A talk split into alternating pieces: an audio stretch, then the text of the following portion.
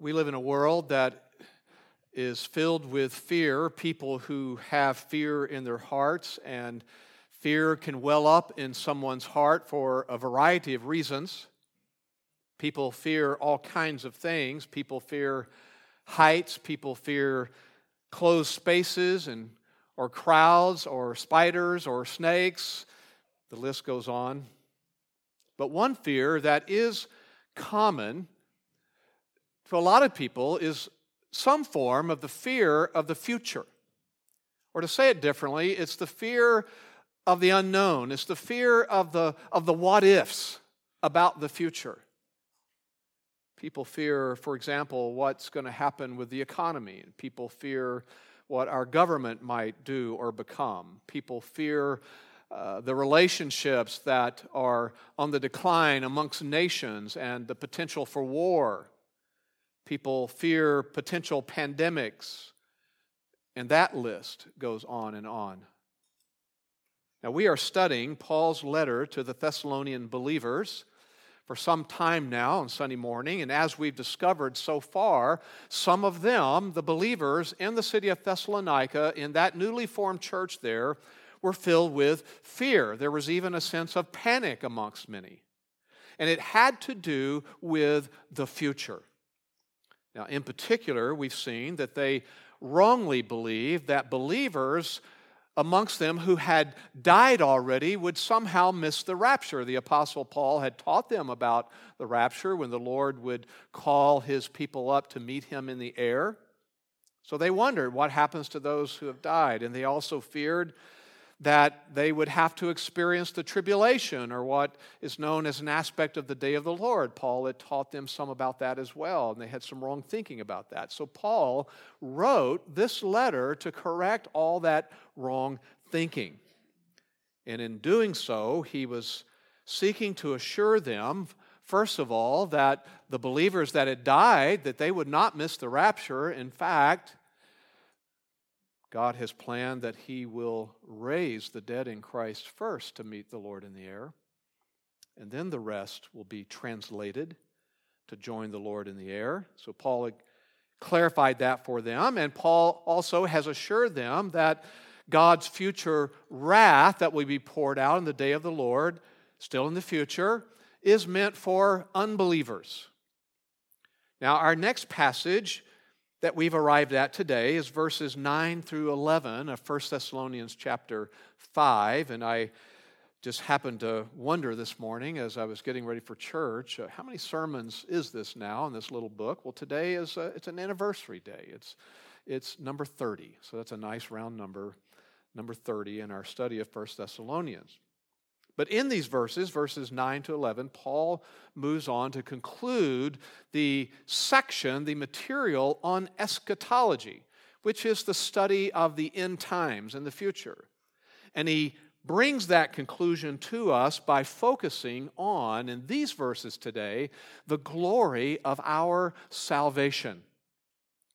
It is the right understanding of our salvation that is the answer, the solution, the cure for any kind of fear about the future. In fact, the knowledge of our salvation should prompt even joyful anticipation of the future.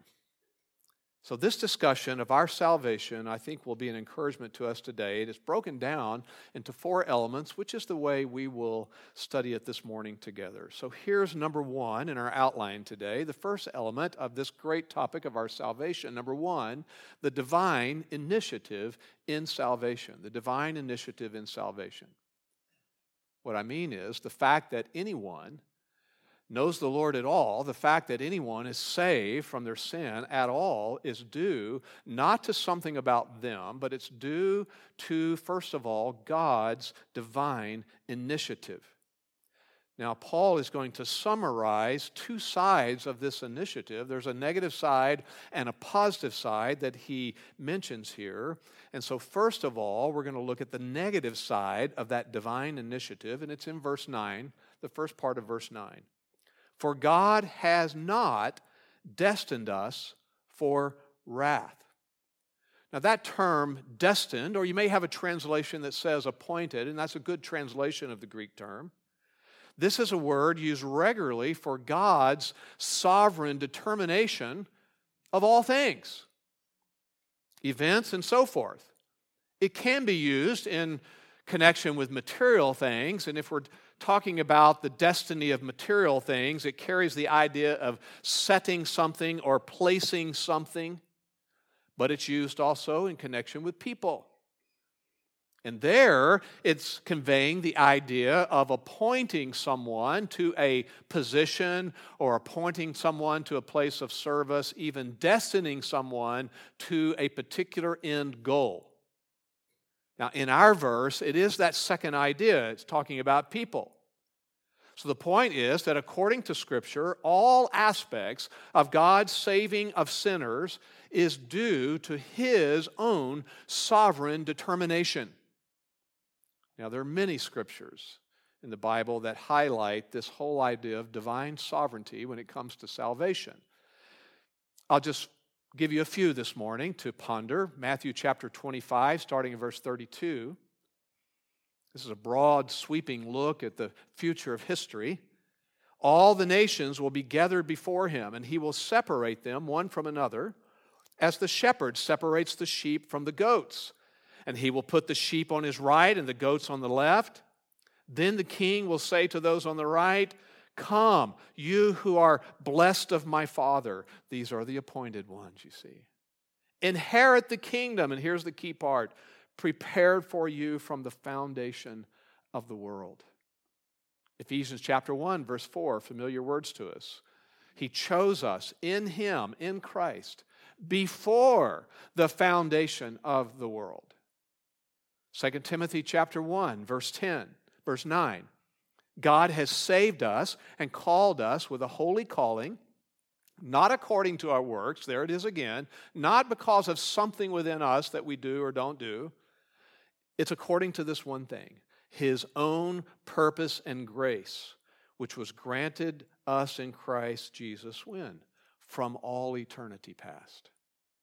So, in summary, God is the one who chose his people in eternity past. Then he calls his people to himself at his own appointed times in history. He's sovereign over that timing as well. Nothing changes that. And he preserves and protects the ones that he has appointed and destined so that they preserve all the way to the end. He acts according to his own will. He acts according to his own good pleasure, and according to that will, according to that pleasure, God has destined his people to a certain goal. I was meeting with someone this last week, and it was had some questions about our church, what we believe, and believes these things about God's sovereignty, but he wanted to know if we believe that. And I was able to share that I'm so grateful to be in a place where I don't have to skip over things in Scripture that relate to that. We can preach what the Word says about all that, and it's received. Doesn't mean that we understand every jot and tittle of God's workings and God's ways, but He's given us what He wants us to know, and we believe it. Well, back to our text, that verb destined or appointed in verse 9 is in a particular tense that, that emphasizes the same point. It's the picture of God's sovereign initiative, God's sovereign determination before time began. The tense of it is a form that denotes an action that's taken place at a point in time in the past, not something that's repeated in time. Well, from our point of view, then, what's being focused on here is the fact of the, of the negative side of all that. That is what Paul emphasizes first here. God's sovereign intention includes the fact that there's something that we will not experience, the negative side.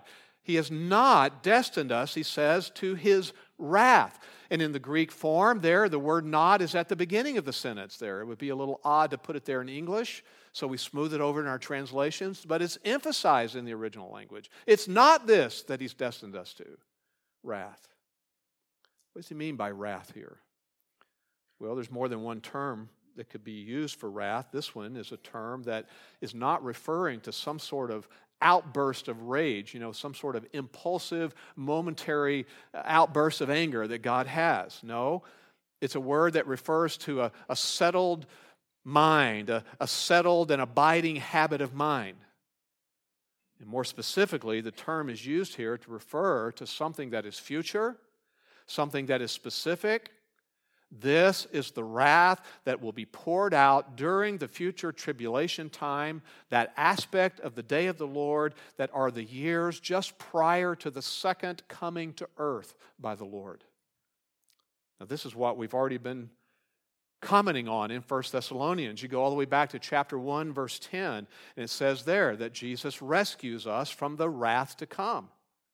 In verse 3 of this chapter, you see that it's referred to as the destruction that will come upon them, and that means unbelievers, suddenly, like labor pains upon a woman with child, and they will not escape.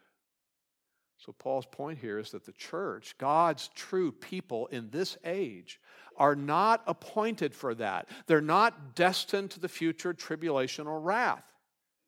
God has not willed that for us, He has not willed our condemnation. Why? What about wrath for our sin? We're sinners, we have sinned. All divine wrath against our sin, all God's anger for our sin was poured out on Christ when He died on the cross. He took all of that in our place. And we experienced the application of it when we came in saving faith, putting our trust in Christ alone for our salvation. The application of that fact became real in our lives when we began following Him as the Lord of our lives. So, when it comes to the future, we're not looking toward a time where God will display His wrath and divine judgment.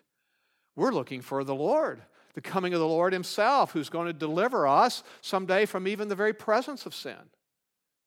But in contrast to that, divine wrath will be the experience of all those who reject Christ.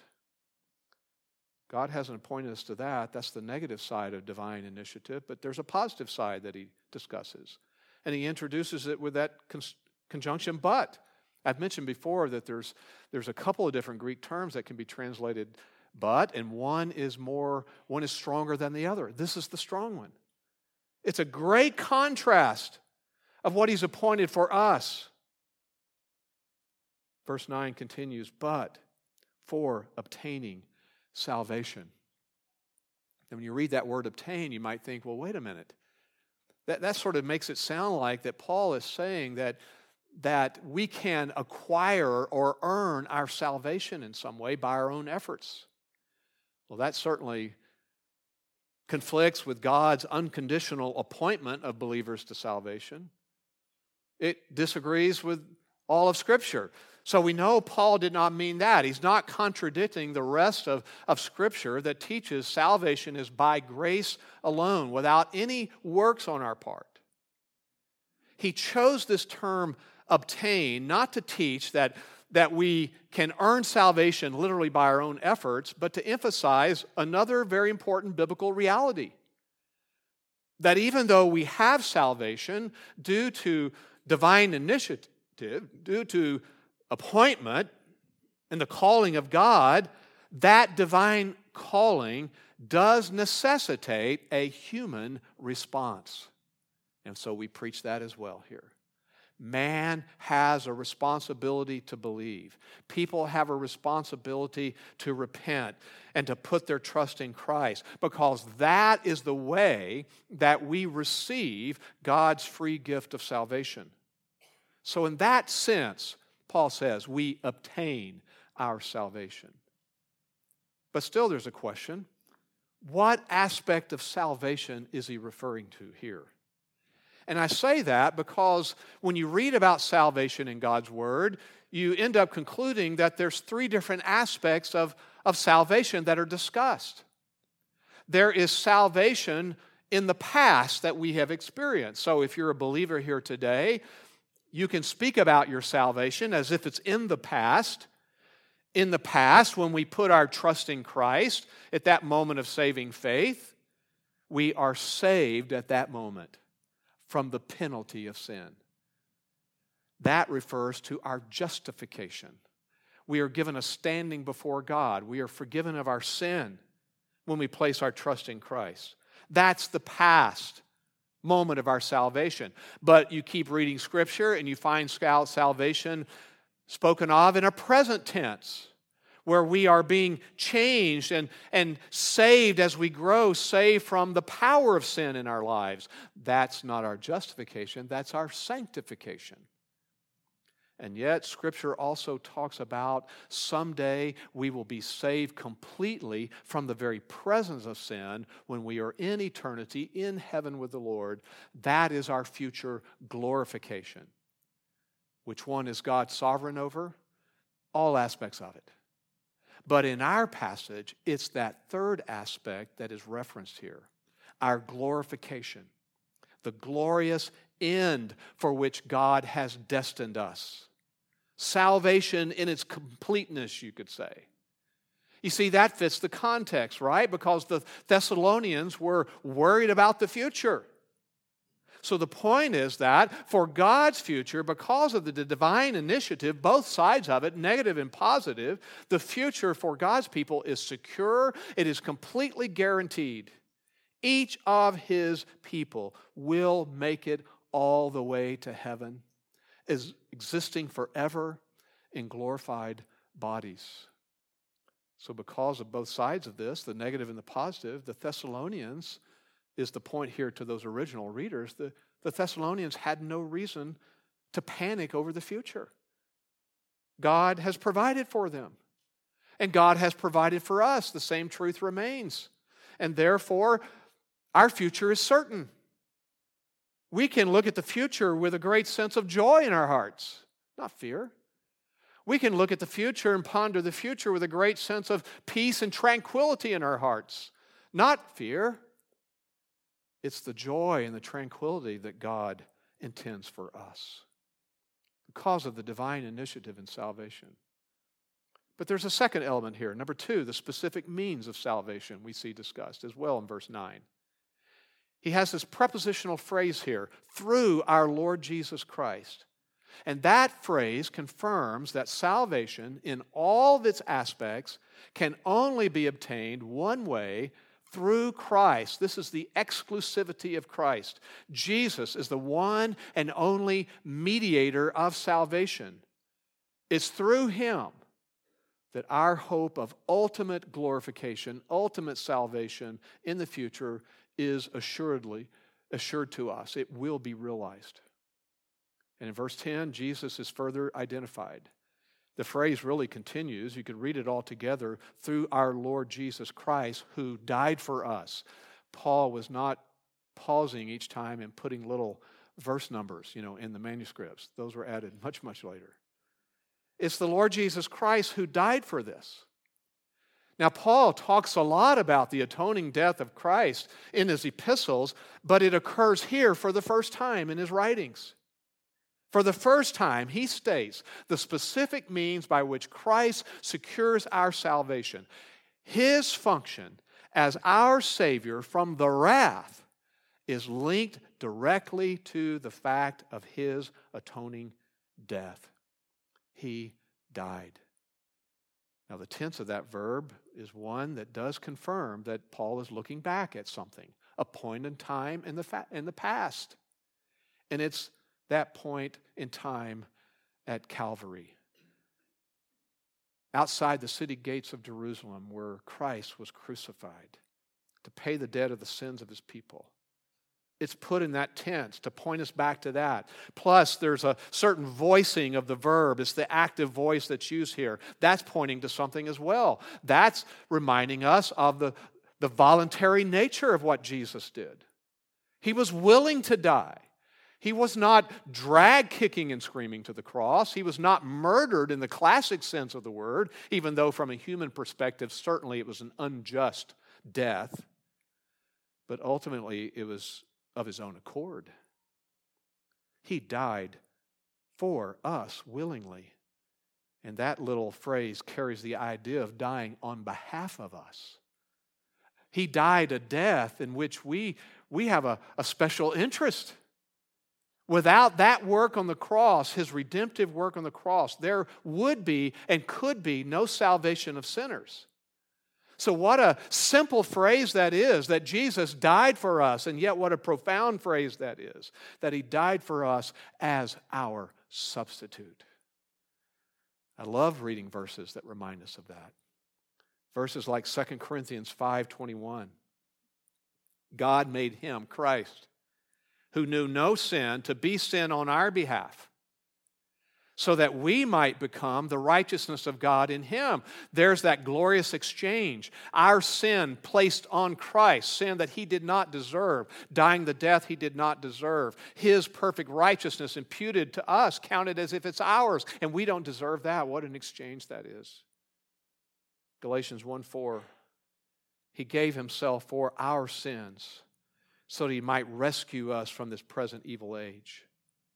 Ephesians 5, verse 2 Christ gave himself up for us, on behalf of us, an offering and a sacrifice to God as a fragrant aroma. What an interesting thought that is. We think of the crucifixion, and it's a horrible event, it's a gruesome event. It was something difficult to watch in their day. It was so unjust from a human perspective, but all the time, in God's nostrils, so to speak, it was a fragrant aroma because it satisfied the debt of sin for his people. 1 Peter 2 24. And he himself bore our sins in his body on the Christ, so that we might die to sin and live to righteousness. Listen, all, listen, all those verses and, and, and everything we're saying here, many more verses, uh, are at the heart of what the gospel is, the glorious gospel. It's Christ's substitutionary death that pays in full the penalty for believers' sins. And because of that, we will not face God's wrath, God's judgment in any form. Another verse comes to mind, John 5, verse 24. He who hears my word and believes him who sent me has eternal life and does not come into the judgment, but is passed out of death into life. And perhaps my favorite, I ponder it frequently Romans 8, verse 1. There's therefore now, for us, because of all this, no condemnation for those who are in Christ Jesus. It doesn't matter how weak we still are at times. It doesn't matter what our failures are. If we are in Christ, if we are truly regenerate, if we are a follower of Christ, there is never any condemnation for us. God is never angry at us. His anger was taken out on his son. Number three, the eternal purpose of salvation, another important element of our salvation that we find here. Verse 10 goes on, so that there's a purpose here involved. Whether we are awake or asleep, stop there for a moment because we've seen those terms already in this book, and Paul has used them different ways. What does he mean here? We have found the term asleep referring to death. It's a symbolic term for death. Later, he used it to refer to spiritual lethargy. Uh, the people of the world who are not followers of Christ walk around in the darkness. They walk around in a state of spiritual lethargy, not caring about God and spiritual things. And we're warned against that because believers can slip into that in moments of time. And therefore, we've seen the idea of awake referring to being physically alive as opposed to being physically dead, or it's been used to refer to being spiritually awake and sensitive. My point is, Paul is using these terms different ways in 1 Thessalonians. If he's using it here to talk about spiritual lethargy or spiritual alertness, then his point would be that even if a Christian is slipped into some spiritual lethargy, and if they're still saved, they still will experience future glorification. That is a true thought. Even the most backslidden Christian, if regenerate, will still go to heaven.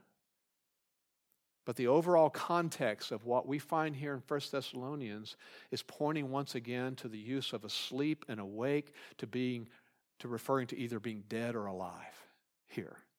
So he's back to that. So that whether we're dead or still alive, it doesn't matter. The end is the same. There is a promise here that when our Lord returns, both the living and dead believers will receive their glorified bodies. And the grand purpose of God for us will be realized. And that grand purpose is incredible. It is wonderful. It's not just rescue from wrath, the grand purpose is eternal fellowship with Christ. And that's what's confirmed next in verse 10.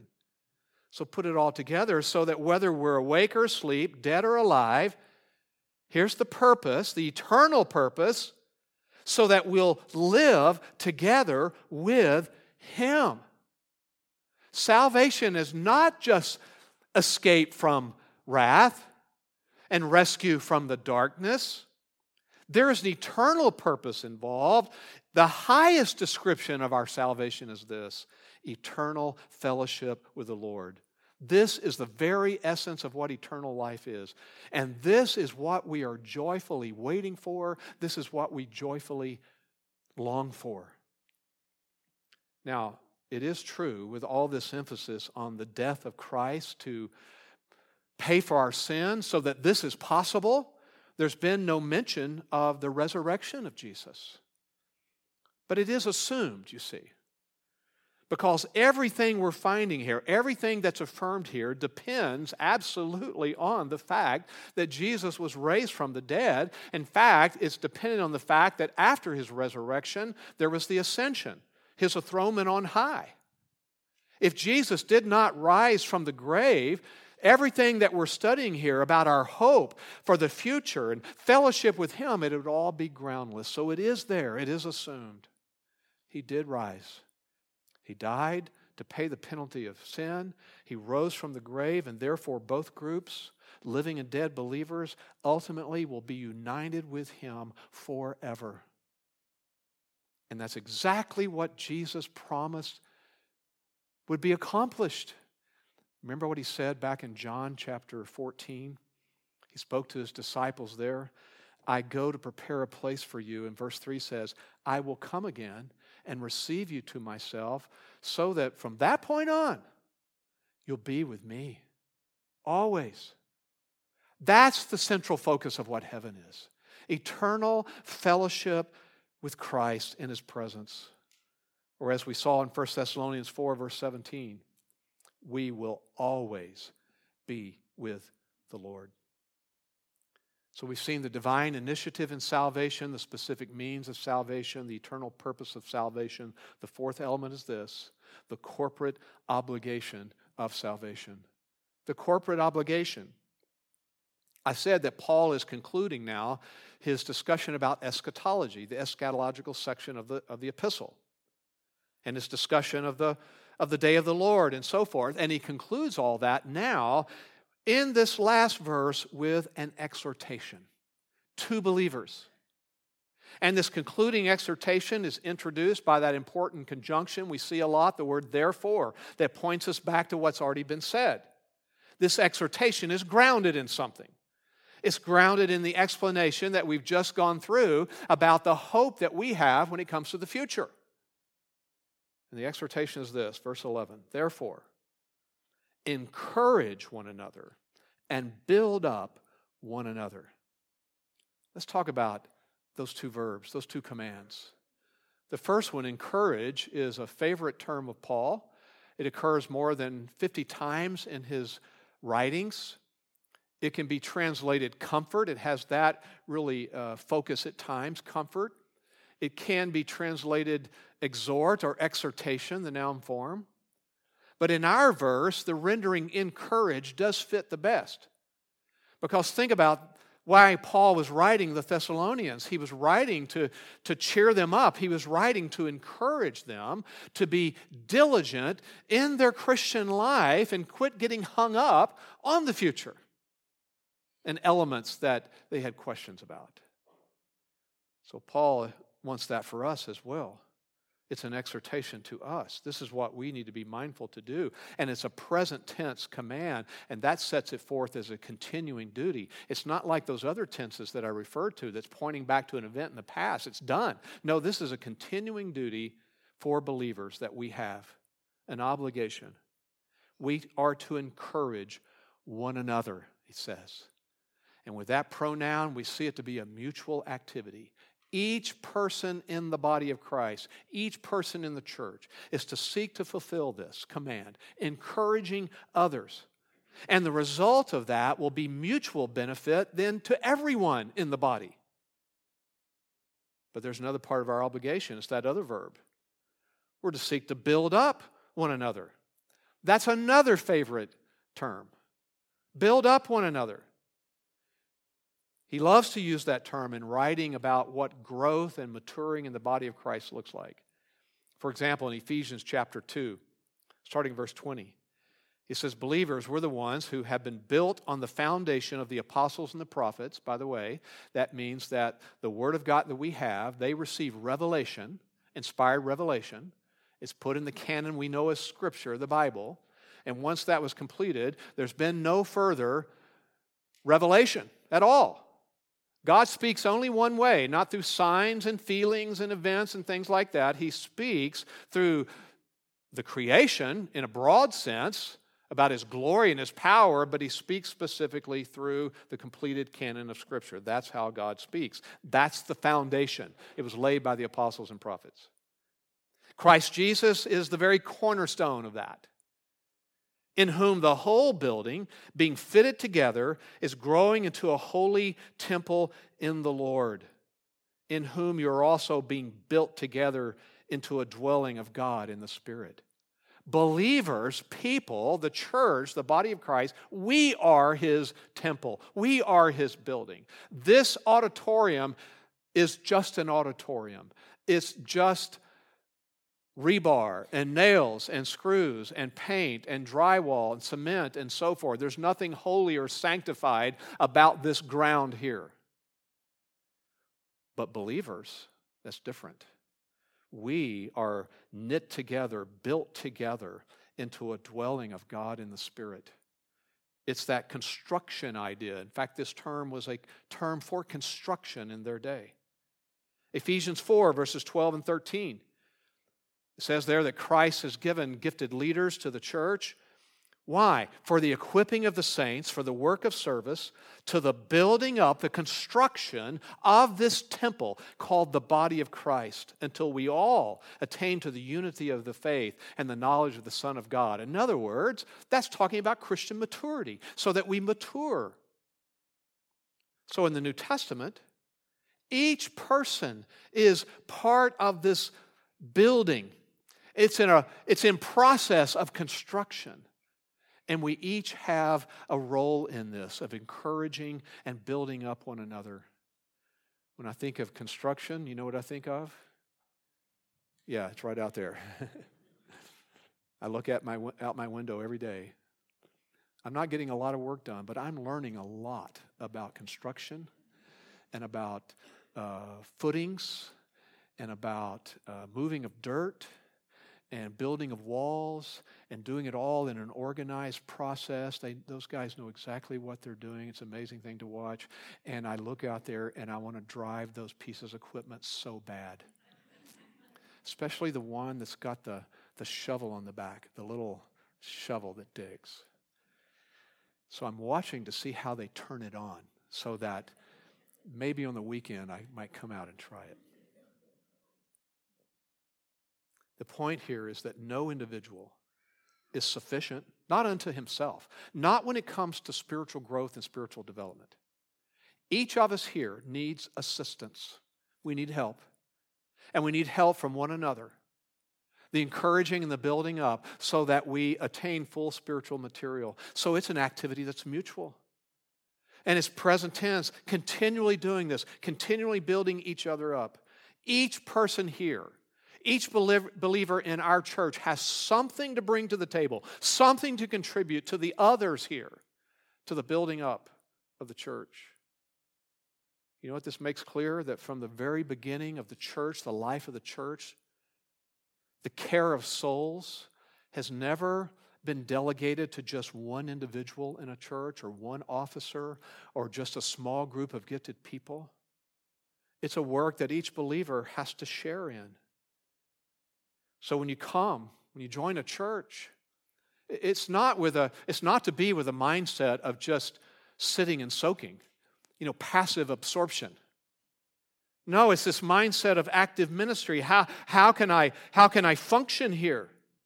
And sometimes people ask, what's a ministry I can get involved in? And I know what they mean by that. And sometimes it's hard to answer, and those opportunities come in time.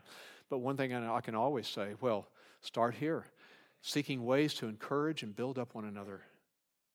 We should take advantage of even the corporate times when we gather as a church family for that. But beyond that, we should take advantage of even other occasions when there's private conversation to talk about subjects that are going to lead to mutual strengthening. And keep in mind the, su- the context here. A big subject that's important for mutual strengthening is the future. So here's what concerns me today.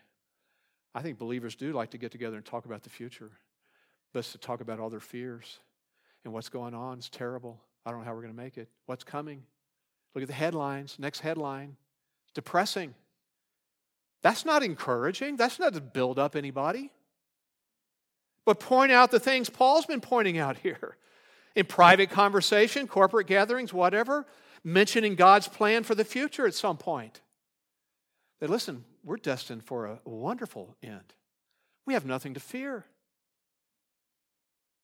I understand that times here can be very hard. There are moments of suffering, things that are difficult. But it's all part just of this one short existence we have here on earth. Eternity is forever. And so we can look at the future joyfully anticipating the Lord's return. And while we're joyfully anticipating that, we can carry on active ministry, keep going. So, once again, we see what the purpose of eschatological teaching is. It's not to fuel all the speculation about the dates and the times of the final consummation. All of that about the timing of the end is God's concern, not ours. Now, Paul concludes here with a great statement to display his courtesy and his tact and his wisdom here. He acknowledges that they were already committed to that encouragement at some level. Verse 11 says, just as you also are doing. I can say that. Just as we're doing. But he was a faithful pastor. He, he recognized what they were doing and he gave honor to whom honor is due, but he wanted to stir them up to even further efforts, as we've seen earlier in chapter 1, so that they would excel even more. Excel even more in this. So, what's the overall point? Well, the overall point is that thoughts about the future should not bring panic and dread and fear. We should be thinking about being prepared. We studied that already. Being ready, being spiritually prepared whenever the Lord may come. I mean, we do live our lives in, in light of the knowledge of Christ's return, but we live our lives this way each day, just doing what is right, doing what's good, doing what's holy, encouraging and edifying, building up one another, doing what's just. So, whatever happens in the world and whatever's going on the headlines, and let me just say, including what happens in Israel or the Middle East, is not ultimately to be our consuming focus. Of course, we read the headlines. So, what do we do? We, we're grieved over the things that happen. We pray for them, as we're told to do. But our focus is not to withdraw into fear. Our focus is to, we need to be ready then. Our focus is on exegeting Scripture, not exegeting the times and the headlines to somehow get an accurate reading of the times. No, learn Scripture so we can live in obedience to Scripture, so we can grow in our faith, so we're living and walking by faith living a life for, of love for other believers, living in light of the hope that we have in Christ about the future. The future is wonderful for believers. So I want to close with that contrast again between the two groups. There's only two groups believers and unbelievers. And there's more than one way we can contrast them. Our text has already done that in past studies. They're, they walk around in darkness and spiritual lethargy. They don't care about the things of God. Or if they think in spiritual terms, which many do, they define what spirituality means. They define who God is based on their own wants and needs. They don't want Scripture. So we can say that unbelievers and believers are that way, the way we live now. But I'm going to conclude with some Bible verses that draw our attention to the future. There is a difference in the future of the two. And this is what makes the most difference. The verses in Scripture that talk about the future of unbelievers, I think, are the most sobering passages of God's Word. And I've got several here. Matthew 3, verse 12.